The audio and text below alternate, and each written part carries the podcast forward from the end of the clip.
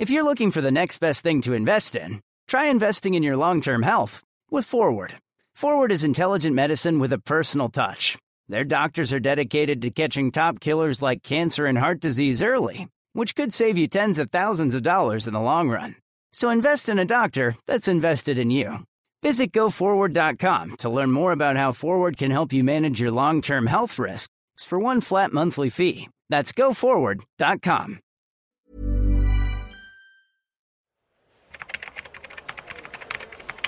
It's no secret that writing can be lonely work, but does it really have to be? Whether you're full-time, part-time, or just starting out, you'll get insights into the tricks, tips, and production habits of writers from every level of the biz. From best-selling authors to those launching their first novels, you're sure to be in the company of friends as we encourage great writers to divulge and share their secrets. This is the Great Writers Share Podcast with your host, best-selling author, Daniel Wilcox. Hello and welcome to episode number 44 of the Great Writers Share Podcast with me, Daniel Wilcox, where every week I hijack an hour or so of time from some of the kindest and hardest working writers around today to join me on the show and discuss everything that makes them tick, roar and bounce. Today's day is Monday the 13th of July and we'll dive straight in with my personal update. So by the time this episode airs, When Winter Comes episode 2 will be live on Amazon, which is quite exciting. That's two parts of the episode within a 2-week period, and I am furiously working away at episode number 3, which has been a bit of a challenge in terms of the tight time schedules that I gave myself, but I wanted a challenge, I wanted to push through, and I'm hitting it so far, so that's good. But yeah, Wednesday the 15th of July was when episode 2 published. Episode 1 has been doing phenomenally well, very, very happy with that. Episode 2, we'll see how that's going, and episode 3 will go live in 2 weeks, so this month is very much writing horror, editing horror, releasing horror very, very quickly, and yeah, I have no idea how it's going to go at this point. I think it'll make itself clear in a few weeks, a few months, once we start getting rolling on the monthly episodes that come after. And I reckon that this story will probably come in at about 6, maybe 7 episodes, which turns out it'll probably be about 120,000 word book, which I'm very, very excited about, because it's nice to have a sort of nice meaty novel. So yeah, once I've got a bit more information on how it's performed, whether all of this works, I'll be able to feed back to you guys and give you the scoop. But all I can say is at the minute it's slowly trickling by, it's got an interest, it's nothing in the way of massive sales or massive downloads, but it's definitely enough to keep me happy, and it's kind of what I was expecting at this point. I think as you release more, people see that there's more in this series, they'll start funneling through, and then the ultimate goal of this is the box set at the end when you can piece it all together and publish it like that. So yeah, I'll keep you posted on that. I started laying the foundation this week for my next non-fiction book, which, for those regular listeners know, my last non-fiction book collaboration for authors went live at the end of June, and I've now got the non-fiction bug, so I'm currently plotting a book that is going to be all about productivity for authors, taking a lot of the stuff that I've learned from the people I've spoken to on this podcast, a lot of the stuff that I've put into my own practice that sees me going from when I originally started writing, I think I was like 150, 300 words an hour, to now 3,000 words an hour, and how I basically a mix of practical tips on how to improve your own writing, make yourself faster, but at the same time keep quality. And then there'll be a lot of mindset and stuff in there as well, because you guys know I love all that stuff when it's all about brain matter and mindset and how people think, because I think that's such a fundamental component that's missed a lot of the time. So yeah, that'll be on the horizon at some point. I've not put anything in place in terms of targets for that. All I know is that I'm aiming to try and get that out by the end of the year. It would be good if a productivity book could happen fast, because then you've got more credit in your method, but we'll see how it goes. There's a lot going on, so yeah, that's on its way. One final update from me is that the Great Writers Learn miniseries is now public and available for anyone to view on the Great Writers Share YouTube channel. So just go onto youtube.com, put Great Writers Share Podcast or Great Writers Share into the search bar, and you'll find the 6 episodes that I released about 5-6 weeks ago to the patrons. And that is now just available for everyone to use on YouTube to check it out. I'll probably drip feed a couple of episodes into the podcast feed, because I love the content. I was really proud of what me and John put together, and I think that I want as many people to access it as possible. And obviously, if people want to get more out of the Great Writers Learn miniseries, I will be dropping more of those with different creatives over the coming months, that you can access through the Patreon, which we'll go into in a little bit. But yeah, that's exciting. So check it out. It's on YouTube, and I'll throw it on the podcast feed over time as well. On to today's guest, who is Robert J. Sawyer, who is a mega-hitting, award-winning, absolute sci-fi superstar. He's a person that I hadn't come across, and then we got into communication, sorted out him coming on the podcast, and it was only posthumously that I started realising just how big a deal this guy is in certain circles. And you'll see in the intro that I announce when we actually go into the interview, but he has a ton of awards behind his back. He's received the highest award from the Canadian government, and he's just done fantastic things over the past 20, 30 years to science fiction, and he goes into a lot of it in this interview, and I feel really, really lucky to have had this conversation with him.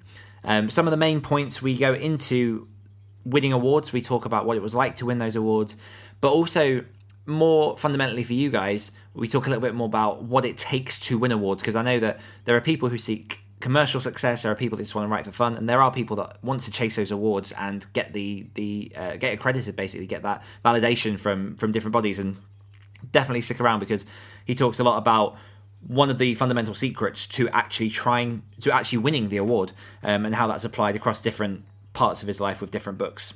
We discuss his brand new book, The Oppenheimer Alternative, which is very, very interesting, because The Oppenheimer Alternative came out last month. This interview was recorded a little while ago. It's probably about 6, 7, possibly 8 weeks ago now, around early lockdown. So there's a little bit of a time lag here, but the book's out. It seems to be performing very, very well. I'm sure he'll be happy. But part of this book that I found interesting was the fact that he's been with all these different publishing houses over the past few years. He's been very, very traditional in terms of his approach to publishing. But with this specific book, his latest book, he decided to take the self-publishing route to explore how you can negotiate contracts in terms of different territories having the paperbacks, different territories having the e-backs, and basically trying to capitalize the most on your intellectual property, rather than just flat out canvassing and saying one person you can have the rights and publish it everywhere. He's really negotiated and tried to get the best deals that he can with this, and just the fact that he's taken that on board and done that himself through his own publishing company now. We go quite deeply into that, and I found that very, very interesting from my side.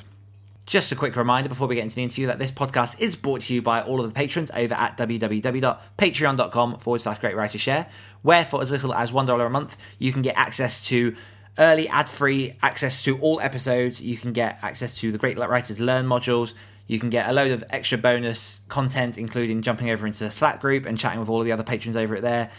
There is a lot going on behind the scenes that I can guarantee you in advance will start to spring up more into how the Patreon will work. So if you want to get in there early, if you want to start really seeing what's bubbling under the surface, then jump on over to www.patreon.com/Great Writers Share. And without any further ado, we'll dive into the interview with the one and the only Robert J. Sawyer.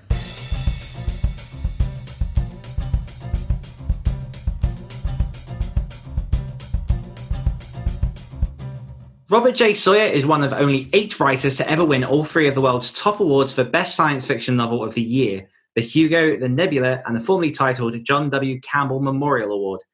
He has also won the Robert A. Heinlein Award, the Edward E. Smith Memorial Award, and the Hal Clement Memorial Award, the top sci-fi awards in China, Japan, France, and Spain, and a record-setting 16 Canadian Science Fiction and Fantasy Awards at the Auroras. Rob's novel, Flash Forward, was the basis for the ABC TV series of the same name, and he was a scriptwriter for that programme. He also scripted the 2-part finale for the popular web series Star Trek Continues. He is a member of the Order of Canada, the highest honour bestowed by the Canadian government, as well as the Order of Ontario, the highest honour given by his home province. He was also one of the initial inductees into the Canadian Science Fiction and Fantasy Hall of Fame. Robert, welcome to the show. Daniel, it's my pleasure. Thanks for having me. Man, I don't even know where to begin with. I mean, there's so much to talk about. You've got so many accolades. You're obviously very, very prolific and doing some fantastic stuff in your sphere of science fiction, everything you're working on. I guess my first question to you is, can you just give us a little bit of an overview of where your writing journey began for any of my listeners who aren't familiar with your work, and how you got to where you are right now? I know that's quite a big chunk to cover. Well, and I'm not just pandering here when I talk to you in the UK from Canada to say it was Jerry Anderson and his Supermarionation TV shows such as Thunderbirds, Fireball XL5, Captain Scarlet. Those were the things that got me into science fiction when I was a kid in the 1960s. And after that, I discovered Star Trek, which was also a great love. So I'm part of that first generation of science fiction writers who came into the field not from having read the pulp magazines that were popular in the 30s, 40s, and 50s, but because of science fiction television, which finally really came into flower in the 1960s and very much started in Great Britain. I'm a huge Quatermass fan, which is an unusual thing for a North American to say, but I love Quatermass. Behind me here, I've got a Centauran from Doctor Who on my shelf, as well as a Thunderbird 2. I mean, British science fiction, I think, is much more simpatico with Canadian, we're all Commonwealth, than it is with American. And it really resonated with me from the outset. Yeah. And what was it that first got you into the actual idea of writing a story? When you penned your first story, whether that was a short thing or a novel, what was that first trigger that got you into the writing sphere and made you think, okay, I'm gonna give this a go? So the very first science fiction novel I ever read was written by the guy who turned out to be the highest paid per word science fiction writer in history. And I'll tell you why in just a second. His name was Alan E. Nurse, N-O-U-R-S-E, but pronounced Nurse. He wrote a novel called Trouble on Titan, one of Saturn's moons. And it began with an introduction about what joy it was to write science fiction. So before I even read my first science fiction novel, here was an author telling me that it was the greatest profession in the world. I knew I wanted to do it before I'd even read any of it. Now, Nurse also wrote a novel called The Blade Runner. Well, Ridley Scott didn't want the is a dime a dozen, but he paid $25,000 for Blade and $25,000 for Runner because he didn't want to call his adaptation of Philip K. Dick Do Androids Dream of Electric Sheep, the title of the actual novel that was made into the movie Blade Runner. So $25,000 a word is a rate not many authors get, but Alan E. Nurse got it for that title. Yeah. And so at what point did you, tell us a little bit about your first story when you actually put pen to paper and you went, okay, let's make this happen.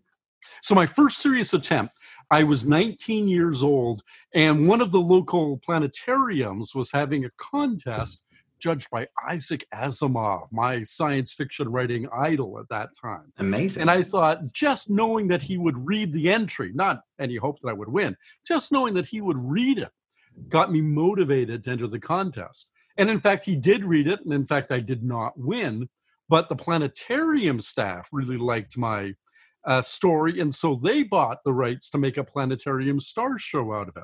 That was 40 years ago, my first sale, also my first attempt seriously at writing a story, and it's been all uphill ever since. Amazing. And what is it about science fiction that, I know obviously you mentioned that you read a science fiction book and you had a bit of an introduction from someone there into saying it's a fantastic avenue to pursue. What is it specifically about science fiction that gets your gears turning?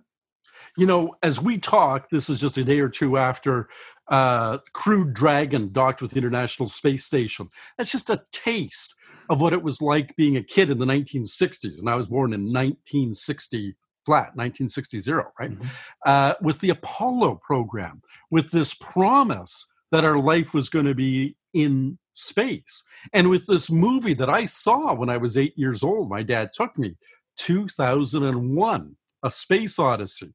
You're born in a year that ends in a zero. Even at eight, you can do the math. I was going to be 41 when 2001 came out. My dad sitting next to me, a little bit of a late starter, was 43. So sitting there at 8 years old, when I'm still younger than dad is now, we're going to be in space. And they're doing it. I see it on TV every week with the new launch or new progress and Mercury, Gemini, and then Apollo. Oh my God, it was irresistible to think about the future of humanity in a science fictional context, if you were born in that decade. And as you mentioned, your first story came out, you say 40 years ago. You must have seen 1,000 different changes in the publishing industry during that time. Is there anything significant that you can feel has really sort of turned the tide? Obviously, the dawning of the Kindle and the e-publishing revolution is a big change, but what have been some of the most significant changes for you in the publishing industry over the past 40 years? So I won't say that one. You're absolutely right, but everybody says that. Audiobooks for authors who are not New York Times bestsellers. It used to be you could get audiobooks only on cassette tape. And so the manufacturing cost was enormous, and most audiobooks were abridged. And so they were only done for the Stephen Kings of the world, you know, the huge, gigantic Michael Crichtons, the mega bestsellers. Now, almost every book comes out in an audiobook format, and it's unabridged. And that's all thanks to digital electronic distribution, making it cheap and easy to distribute audio content. And there have been years in this 40 years that I've been publishing where I've made more money off my audiobook royalties and advances than I've made off my print royalty and advances. And when I started in this game, nobody thought of audiobooks as a significant portion of the market. And of course, my new book, The Oppenheimer Alternative, is in print, is an ebook, and is in audiobook. Do you feel that's something that every author now, no matter whether you're traditionally published or independent, is something that you have to have as an author? Or do you think that we're still at a point where you can get away with having a few formats, but not all of the formats? Oh, so you don't have to have it. You don't have to, because the big thing that was discovered when audiobooks became widely and easily available is that they are an additional marketplace. They don't cannibalize sales.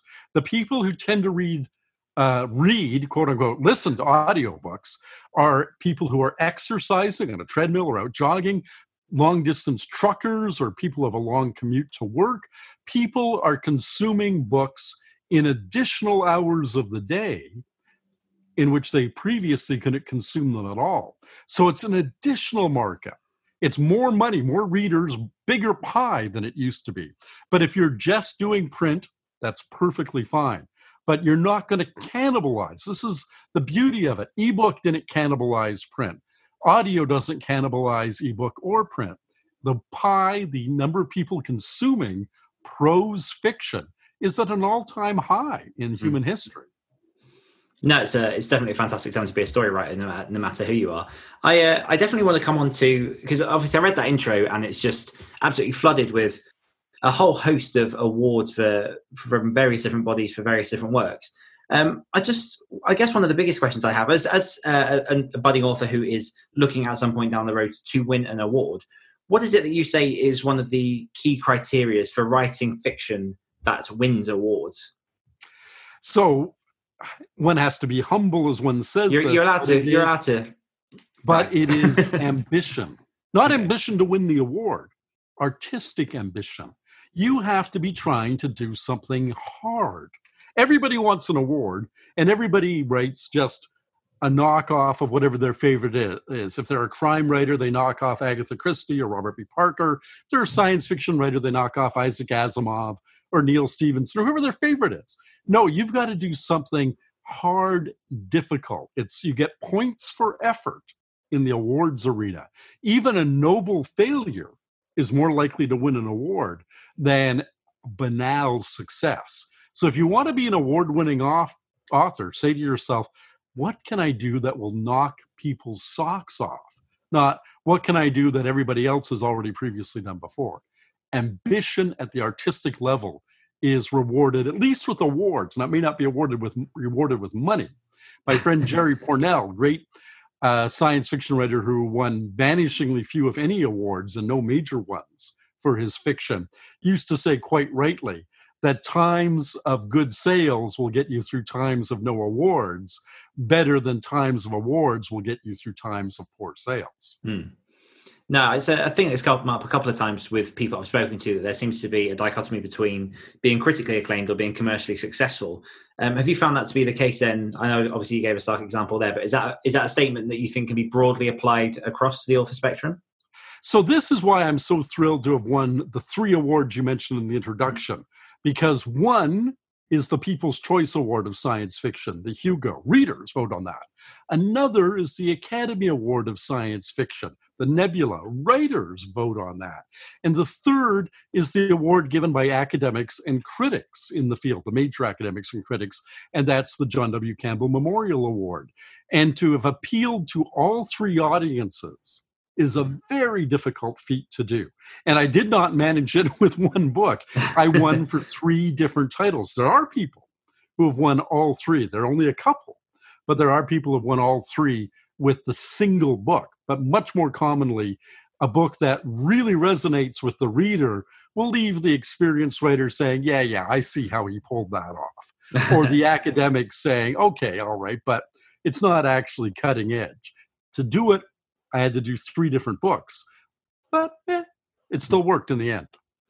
What do you say to the people who, I know quite a few authors that stay away from the award game because they're worried about the politics behind the scenes and the networking and all that kind of, interlinking of people trying to work their way to get the awards via different avenues. Are you aware of much of that stuff? Is that something that you've never been? So I'm lucky in that I won my first really major award in 1996, the Nebula Award. Before we had social media, before there was much of this online stuff in terms of log rolling and campaigning to win awards. But there's no doubt about it that there's a political element to it now. There certainly is in some awards where people are voting for books that they feel signify a social justice position that they want to support without necessarily being the best book that's written in the field. And that's fine. The same thing happens at the Academy Awards or any other award. People vote for whatever reason they want to vote for in whatever categories they're eligible to vote in. So, yeah, it is fraught for sure. And the reality is that I've won awards that I didn't even know existed. And those are the most satisfying in a way when somebody's, I have to admit, now Hal Clement was a friend of mine, the great hard SF pioneer, long passed away now. I didn't know there was an award named in his honor until I won it. And that was delightful to have somebody say, your friend Hal, yeah, I miss him every day. There's an award in his honor. No. And the jury voted you as the winner. What? All right. That really meant an enormous amount to me. Yeah. I want to come back a little bit to what you said about needing to be ambitious in order to win the awards, creatively ambitious and push those boundaries. Because to me, that seems to be something that's easily said, but I'm not sure how one would put that into practice. So do you have any tips for people who are looking to do something creatively ambitious with their particular genres? Okay, so not to be self-serving here, but I'll say Amazing Stories, the world's first science fiction magazine, still being published now, but founded in 1926, just came out of it with its review of my novel, The Oppenheimer Alternative, my new book. And they said in the review, a solid award contender. Why did they say that? They said that because I tried something difficult. What I tried in that particular case was a book where every single character in this alternate history science fiction novel was not just a real person, but a famous person. So I couldn't make up characters and their motivations and how they talked and their inner monologues. I had to research and nail what Albert Einstein was really like, what J. Robert Oppenheimer was really like, what Edward Teller was really like. That's an extraordinarily difficult thing to do. Most people who write novels set in the past with famous characters, Ben-Hur is the classic example, the movie, right? The most famous historical character of that period is Jesus Christ, if you didn't accept his historicity. And he shows up in a cameo in that film. The whole film is about Ben-Hur. Nobody ever heard of that guy, right? Michael Crichton did this when he wrote a novel about the 2 great feuding paleontologists, Edward Drinker Cope and O.C. March, on the American frontier in the 1800s. Puts one in the first chapter, the other in the last chapter, and all the others are some guy Michael made up in the middle, because that's the easy way out. I took the hard way out. And already reviewers are saying, did he succeed or fail? That's for the readers to judge. But boy, he tried something really hard.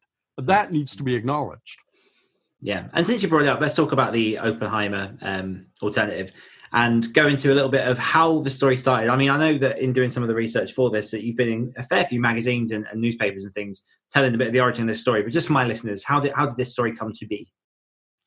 So this is the 75th anniversary of the birth of the atomic age. And it just seemed natural to be reflecting back upon it. Just as last year, there were a lot of stories reflecting on science fiction stories, reflecting on the 50th anniversary of the first Apollo moon landing. But the thing that really got me thinking about this was the notion that these guys were tragic figures as we look at them now, the people who created the atomic bomb. They unleashed upon the world something that today we still live in fear of. We live in fear of North Korea going rogue. We live in the fear of the Soviet Union and Russia and the United States deciding that they're going to exchange nuclear weapons, or India and Pakistan. These guys never got a chance at redemption for what they did. And I, being a positive, upbeat kind of guy, a Canadian, wanted to write a novel where maybe the guys who had to say, as Oppenheimer did, "Now I am become death, the destroyer of worlds," might have a chance, if they succeed, to turn it around and say, "Now I am become life, the savior of our world." Perfect. And we are talking on the eve of the book dropping, and so to speak, for a book about an atomic bomb. Bombs away! Obviously this episode won't go out for a few weeks, but as we talk, it's on the eve of the book dropping, so I'm guessing you have quite high hopes for this book. One, before we dive a little bit into more of the specifics of your publishing process, I did wonder, how has your writing process evolved over the years? Because I can imagine you have, am I right in thinking 23, 24 books to your name? So there must be some, or I assume have been changes in how you actually go from the creation, coming up with the idea, into writing the book and getting that into a publishable format. For sure. For one thing, research is so much easier now than it was when I was starting out. I sit here at my home in Toronto, and Amazon miraculously, except in this current epidemic crisis, brings me books the next day if I need them, or I can get them on my ebook reader immediately. And of course, there's just bazillions of documents online. So the research is easier for me, but I also know it's easier for the reader. So as a science fiction writer, I can write a more complex book today, because all I have to do if I want to talk about, as for instance, the Oppenheimer alternative, the diffusion process for separating uranium-235 from uranium-238. If I just use that in a sentence and don't explain it, and you don't know what it means, well, oh my goodness, wouldn't it be nice if you had access to all the world's information just a few keystrokes away? You do. I don't have to stop the novel. I can go on. If it's a crucial point that you know it, I can stop and explain it in the novel. But I can salt things into the novel as keywords that enable those who are curious to follow up without bogging down the story. The great knock that literature professors always had against my genre of science fiction was that it was always full of what they call info dumps, expository lumps, where one character would say to another, "As you know, Professor, blah, blah, blah, blah, blah," because there was no easy way for the reader to gain that information if he or she didn't already have it. Now they do, and I can do much more in terms of prose, elegance, and characterization in a chapter that still deals with very high-level science and technology than I could when my first short story came out 40 years ago, or my first novel 30 years ago. If you're looking for the next best thing to invest in, try investing in your long-term health with Forward. Forward is intelligent medicine with a personal touch. Their doctors are dedicated to catching top killers like cancer and heart disease early, which could save you tens of thousands of dollars in the long run. So invest in a doctor that's invested in you. Visit GoForward.com to learn more about how Forward can help you manage your long-term health risks for one flat monthly fee. That's GoForward.com. The newest vacuum and mop robot from EcoVax is DBot N8+. It is an all-in-one vacuum with Osmo mopping system that allows for simultaneous vacuuming and mopping and eliminates 99.26% of bacteria on the floor. It cleans more effectively with true mapping technology, so you get more coverage and do not miss a repeat spots. Buy DBot N8+ at EcoVax.com now. For a limited time, get 10% discount using code ECOVAX10. How did you get your science head when it came to writing? Because if I'm getting the narrative right, obviously you started your journey in writing 40 years ago, so you were 20 when that began. That's right. Were you academically proficient in science up before that point? It was science. So was always I was in university by that point. Yeah. The only science I've ever studied post-secondarily was psychology. I have an arts degree. I have two honorary doctorates from fine Canadian universities, but I have an arts degree. And I look at it the way a sports journalist approaches sports. You don't have to be an athlete to know and understand sport. You don't have to be able to do it yourself to be a world-class expert commentator and evaluator of it. And I really could have had two careers. I probably would have been just as happy in either one. Science journalists or science fiction writer. Either one lets you move from discipline to discipline to discipline and be the guy who goes in to the labs all over the world. I've been graciously welcomed at science labs in China and science labs in the United States. And I've been to Oxford, in the UK, and I've been had breakfast with Nobel laureates. I mean, it's amazing how welcoming people are if you simply say to them, I just want to get the facts right. Well, let me show you. Let me tell you all about it. And they will. So I'm not a scientist. I never pretend to be a scientist. I think I'm a rationalist and a logical thinker, but that's a virtue in every human being. But I understand the process. I know who the players are. And I know who I'm rooting for to turn out, is string theory right versus loop quantum gravity? I know who I'm rooting for, right? And I write my stories hoping that my team will win. Definitely seems to be the magic key into a lot of professions. If you can tell people you're a writer, you tend to find a lot of open doors and people willing to share their experience with you. 100%, because it makes no difference what that person you're speaking to does for a living. They have for sure had the experience of what they do for a living having been misportrayed in pop culture.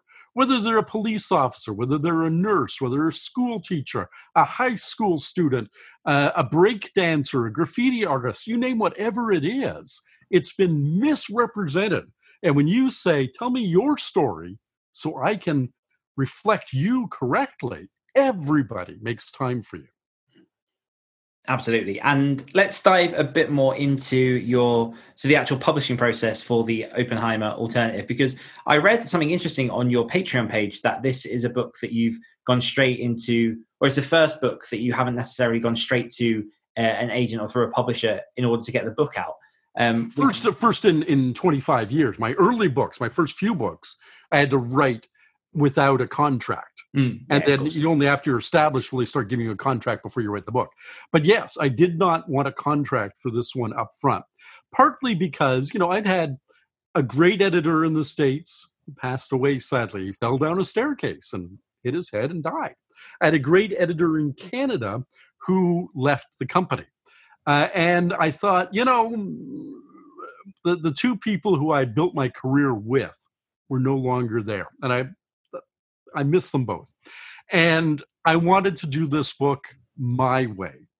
If you have a long-standing relationship with an editor, you know what they like, what you like, you've got an understanding. I didn't want anybody telling me, this is the narrative you have to tell, particularly to the American audience, about American involvement in nuclear weapons. I wanted to be able to write my book and then present it to the world. As it happened, we ended up with a fine literary publisher in Canada and a fine genre fiction, science fiction specialist in the United States. And I retained the rest of the world rights, and it's available as in print and ebook and audiobook throughout the rest of the world under my own imprint. And that's working out both to be very lucrative as a publishing model for me, and very rewarding because the publishers that are doing it are 100% behind my vision of how this book should be told, how this story should be told. What are some of the big hurdles that you've found along the way, or has there been anything unexpected in bringing this book to the forefront yourself that you maybe haven't particularly anticipated? So the downside of traditional publishing is how incredibly long in advance a text has to be locked in for them to bring it out to marketplace. The reason for that is because in the United States, the 800-pound gorilla of book store retailing is Barnes & Noble, a chain. And they treat books the same way any department store would treat Christmas ornaments. In other words, they order their Christmas ornaments in March to be on the shelves in November, right? Nobody is placing an order for Christmas ornaments as a store buyer in November. That was done months ago. And they want to have their books locked in 9-10 months in advance. And Barnes & Noble, having been burned by many an author quite rightly over the years, says, we're not going to order that book just because the author says he'll have it ready when Christmas rolls around. We're going to wait till he has it ready now and then have it in our store 10 months later. So for this novel, I knew that as my deadline was getting closer and closer to July 16th, the birth of the atomic age, the 75th anniversary thereof with the Trinity test, and August 6th with Hiroshima's bombing and August 9th, Nagasaki's, that a traditional publisher, we had offers from some major traditional publishers who said, yeah, we can do this book in 2021 or maybe 2022, no, we're going to miss the 75th anniversary. And so I took smaller publishers and smaller money to get it out because I felt that having it out for the 75th anniversary would give the book a cachet and a timeliness and media exposure that it otherwise would have missed out completely on had it come out in another year. And you mentioned that obviously some of that has gone through your own imprint. Was this the birth of that imprint itself? Is that something that you're looking at continuing down the line with further books from yourself?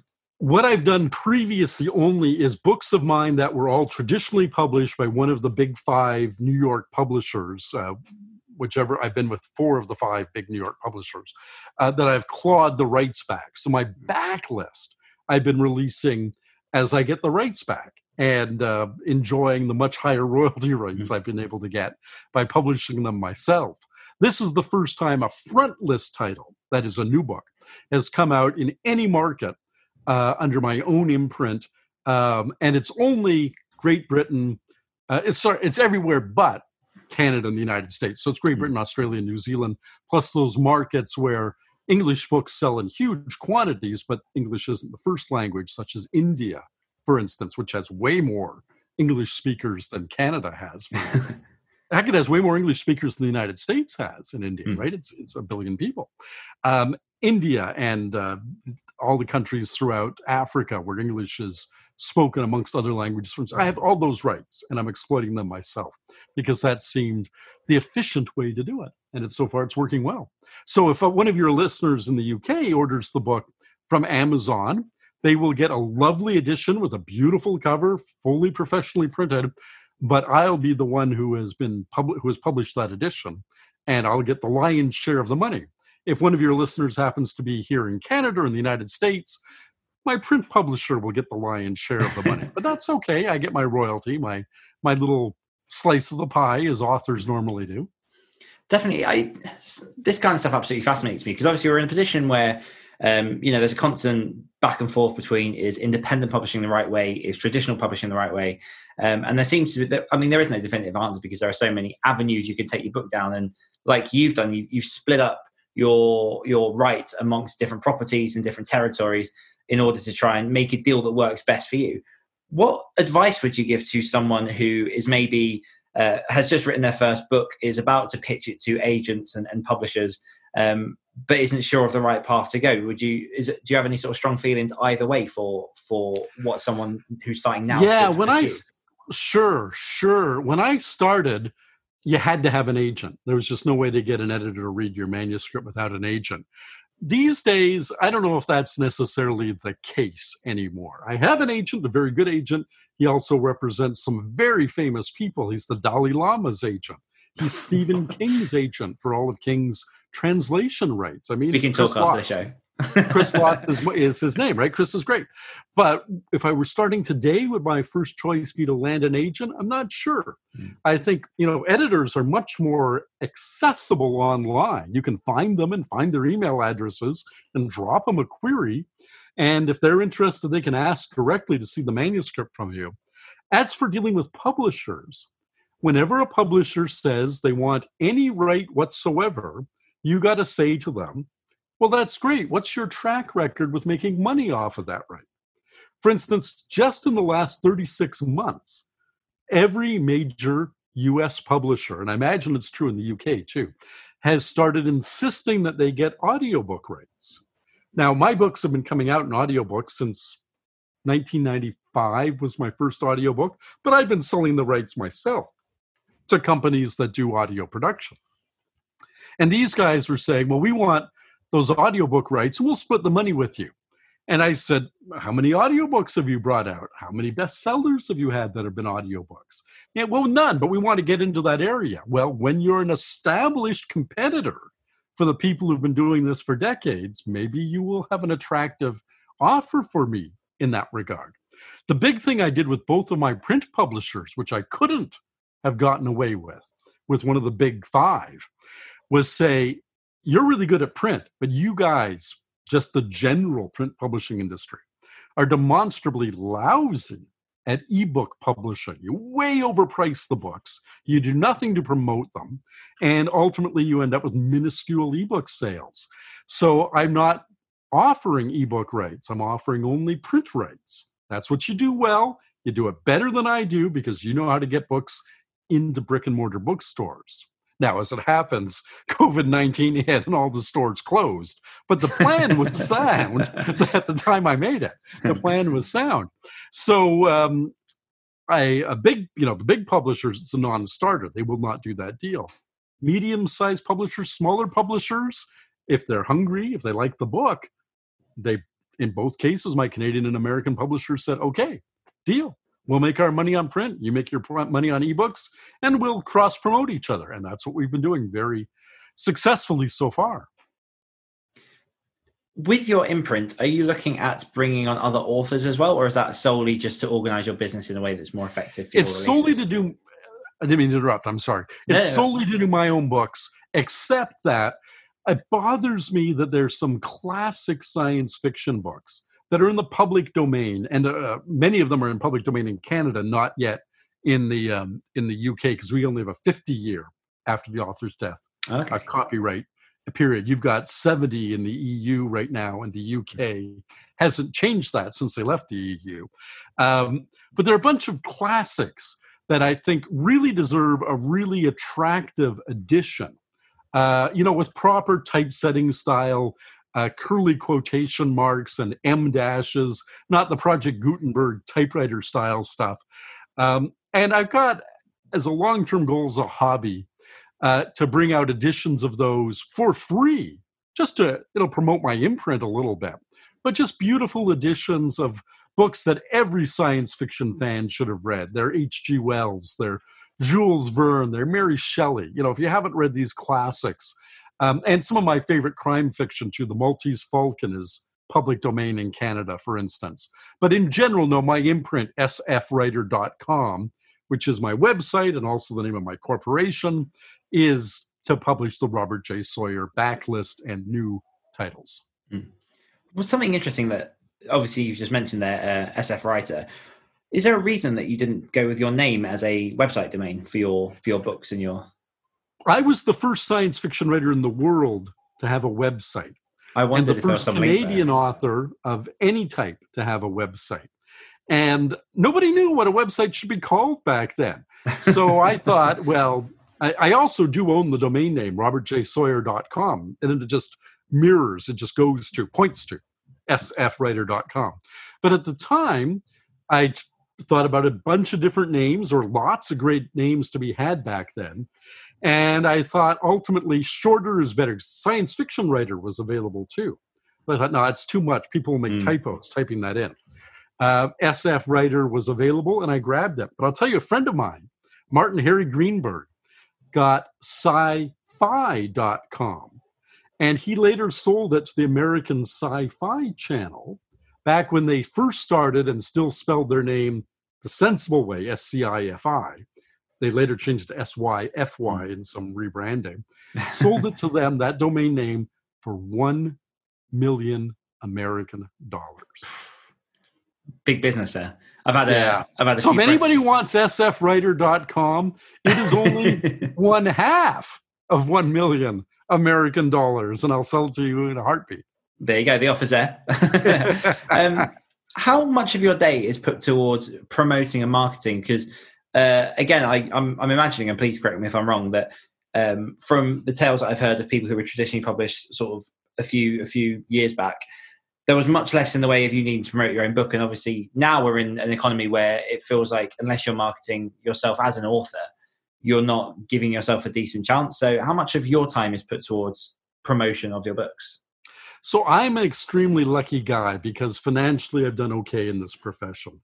20 odd years ago, my wife quit her job in the commercial printing industry and came to work full time for me as my salaried assistant. So she looks after most of the grunt work of promotion and proofreading and going through contracts after my agent has gone through them just to double check and all that kind of stuff. And I also hire a freelance publicist, Mickey Mickelson. That's a great name for a publicist. Mickey Mickelson of Creative Edge. And he's just fabulous. So I write checks to get these things taken care of by my wife and by my publicist. That said, when a new book is out, you and I are just chatting, and this is easy. But there are also lots and lots of by-email interviews where somebody will send you 20 questions, each of which requires, paragraphs of answers. I did one recently for the great website file770.com, which is a leading science fiction news website. And I had to write 3,000 words. That's a short story's worth of words to fully answer the very insightful questions that Mike Glyer, the interview, had asked. That was not a day's work, but it was many, many hours of work. I have to do that part of it. But the rest of it's shipping off review copies or bugging my publisher to ship them off and reminding them and following up as one needs to sometimes is all taken care of by Carolyn or by Mickey for me. Mm. We are unfortunately getting a bit short on time. One question that I did want to touch on, just because this is completely selfish, just because I'm massively interested in it, is you're a member of the Order of Canada. Can you tell us a little bit about how that came about to be and how it felt to be ordained with that award? Sure. The Order of Canada, of course, is like the Order of the British Empire. It's like the Order of Australia, or in the United States, the Presidential Medal of Freedom. It's the highest honor given by the government. In Canada, it's bestowed by the Governor General, who is the Queen's representative. We're still very much and proudly so part of the Commonwealth of Nations, as we call it. You're nominated by other people. And they have to gather other nominations from still other people. And then the Chancellery of Honors, which is a division of the federal government, contacts disinterested third parties, not just the people who've nominated you. So in my case, academics who study science fiction, I've told after the fact, were contacted. The editors of science fiction magazines were contacted. Science fiction booksellers and bookstore owners were contacted to see if my stuff was really as significant as part of Canadian literature, as part of being a pioneering voice in this genre in my country. And I was so, so proud to be inducted by the Governor General. And particularly so to be the first person ever to be inducted for work in the science fiction field. And just to put it into perspective, the second Canadian to be inducted for work in the science fiction field was William Shatner for being Captain Kirk. So I was absolutely thrilled to be first, only go where no shot had gone before, and B, to get it for my work as a science fiction writer. Mm. That's absolutely incredible. I mean, like I say, there's so much I want to dip into with various different accolades and things. The last main question I have before I get into, I've got a question from one of my patrons here, and it's a question that I ask everyone, and feel free to take it in any direction you like, and that is, why do you, Robert J. Sawyer, write? Because of all the other things that I could plausibly do to make a living, this is the least painful. That's a lot of pain associated with it when you get rejection or a bad review, or sometimes economics ups and downs. But if you got to do something to make a living, of the things I'm capable of, this is the least objectionable one. Beautiful and succinctly put. Okay, so I've got a question now from one of my patrons over at www.patreon.com/Great Writers Share. And Mark McClure asks, are science fiction and speculative fiction two sides of the same genre? So at least here in Canada, speculative fiction, which Margaret Atwood is a term that Margaret likes to use, speculative fiction, is obfuscatory. It is used by people who are applying, if they're an academic, for tenure at their university, or if they're a writer applying for a grant from one of the government granting agencies that gives largesse to writers, to hide the fact that they're writing science fiction. To me, it's a fairly objectionable term. It's not being loud and proud, right? We're talking in June. It's Pride Month. I don't happen to be gay, but I have many, many friends who are gay and bi and transgender and queer and all that kind of range of experience. And their lesson is be loud, be proud, shout it from the rooftops, don't be ashamed. And science fiction writers, sfwriter.com, my vanity plate, which was not my vanity, but a gift from my wife on my license, on my car, is SF Writer. Be loud, be proud. Nice. But because the thing about speculative fiction and why it's a BS name is you can go into any bookstore in the world and find the science fiction section. You can hunt forever for the speculative fiction section. It doesn't exist. It's a mask people wear to hide something they're ashamed of. Nice. Another question for you, which is, how do you reward yourself when you've completed a project? So I'm a hugely research-driven novelist, which means I read tons and tons and tons of background material for what I'm writing. So as soon as I'm done, it's reading for pleasure. For instance, I'm rereading The Maltese Falcon right now, one of my favorite novels. I just finished reading one of Robert B. Parker's Spencer novels, private detective novel set in Boston. I'm reading right now also, at the moment, Where the Crawdads Sing, which is a Deep South murder mystery that was the big #1, at least in North America, best-selling work of fiction last year in North America. Pure reading for pleasure. So mine is a literary life. I'm either writing or I'm reading. And when I'm not working, I'm reading for pleasure, and that's my reward. I love it. What would your profession be if you weren't a writer? Vertebrate paleontologist. I love dinosaurs. I wanted to be a dinosaurian paleontologist. I applied for and was accepted to study in that discipline at the University of Toronto, which is a great paleontology program.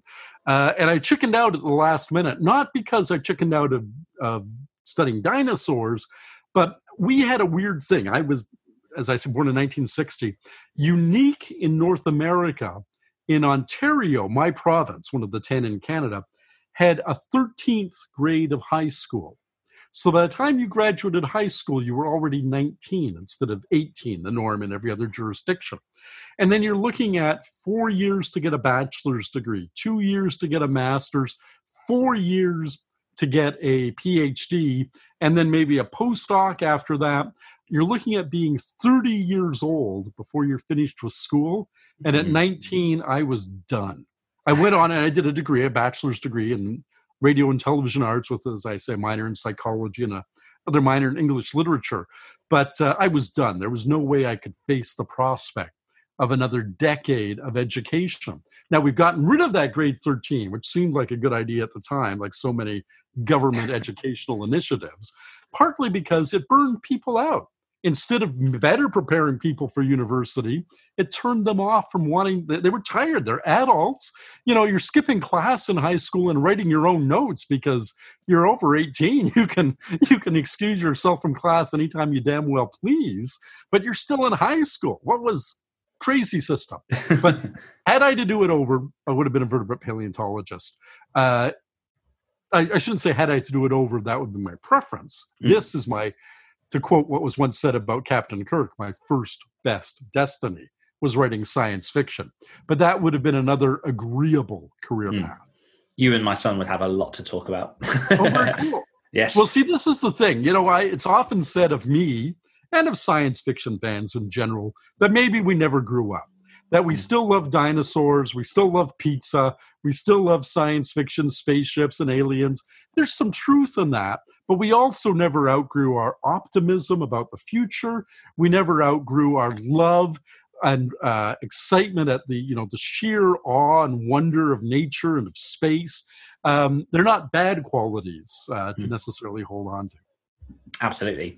Okay, now into the quick fire round where I've got 10 questions. I'm going to throw at you as quickly as possible. Like on Mastermind here. Let's see how I can do. It's going to be amazing. We do have people who have set a record, which by all means we can time. Is it time? It's not necessarily timed, but it can be timed if you want it to be timed. No. I've got my share of awards. I don't have to win this. This would be the highest accolade. That's right. But I'll try to answer quickly and succinctly. Perfect. Are you ready? Yes. That's not the first question. Okay, Star Trek or Star Wars? Star Trek. If you could bring two people with you to explore a desolate new planet, who would they be? 7 of 9 from Star Trek, because, hey, 7 of 9 from Star Trek. And Neil deGrasse Tyson, who's actually I'm lucky enough to call a friend, because between the two of us, we'd probably figure out how to survive. Amazing. What's your favorite place in Canada?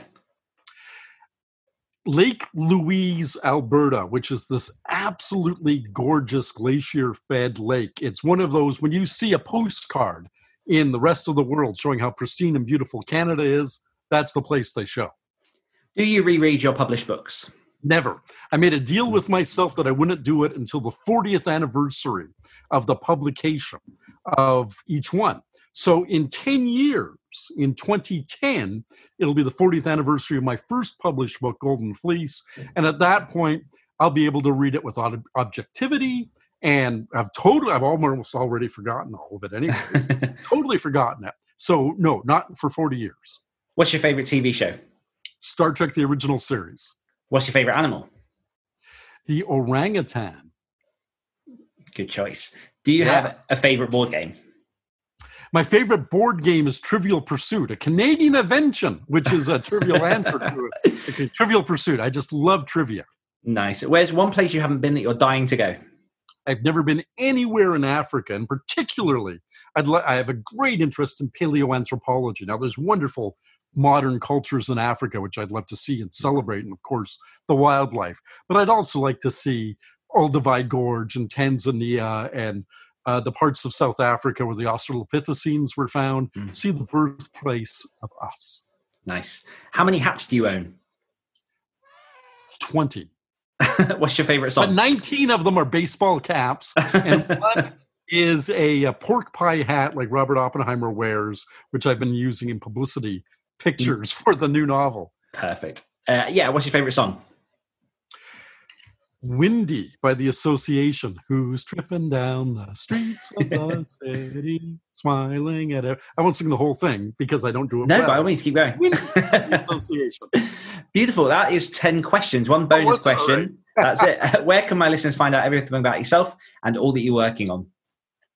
sfwriter.com. SF is in science fiction, or look for me on social media as my full name, one together without punctuation, Robert J. Sawyer.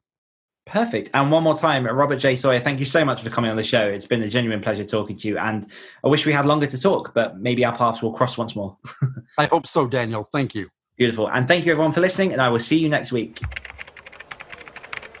Thanks for listening to this week's episode of the Great Writers Share podcast. Next week, I'll be joined by thriller author and writer coach, Christina Rienzi. Don't forget you can get early access to every episode of the Great Writers Share podcast and the chance to ask upcoming guests any of your questions just by becoming a patron of the show. All you need to do is visit www.patreon.com/Great Writers Share and support the show for as little as $1 a month. One more time, that's www.patreon.com/Great Writers Share. Until next time.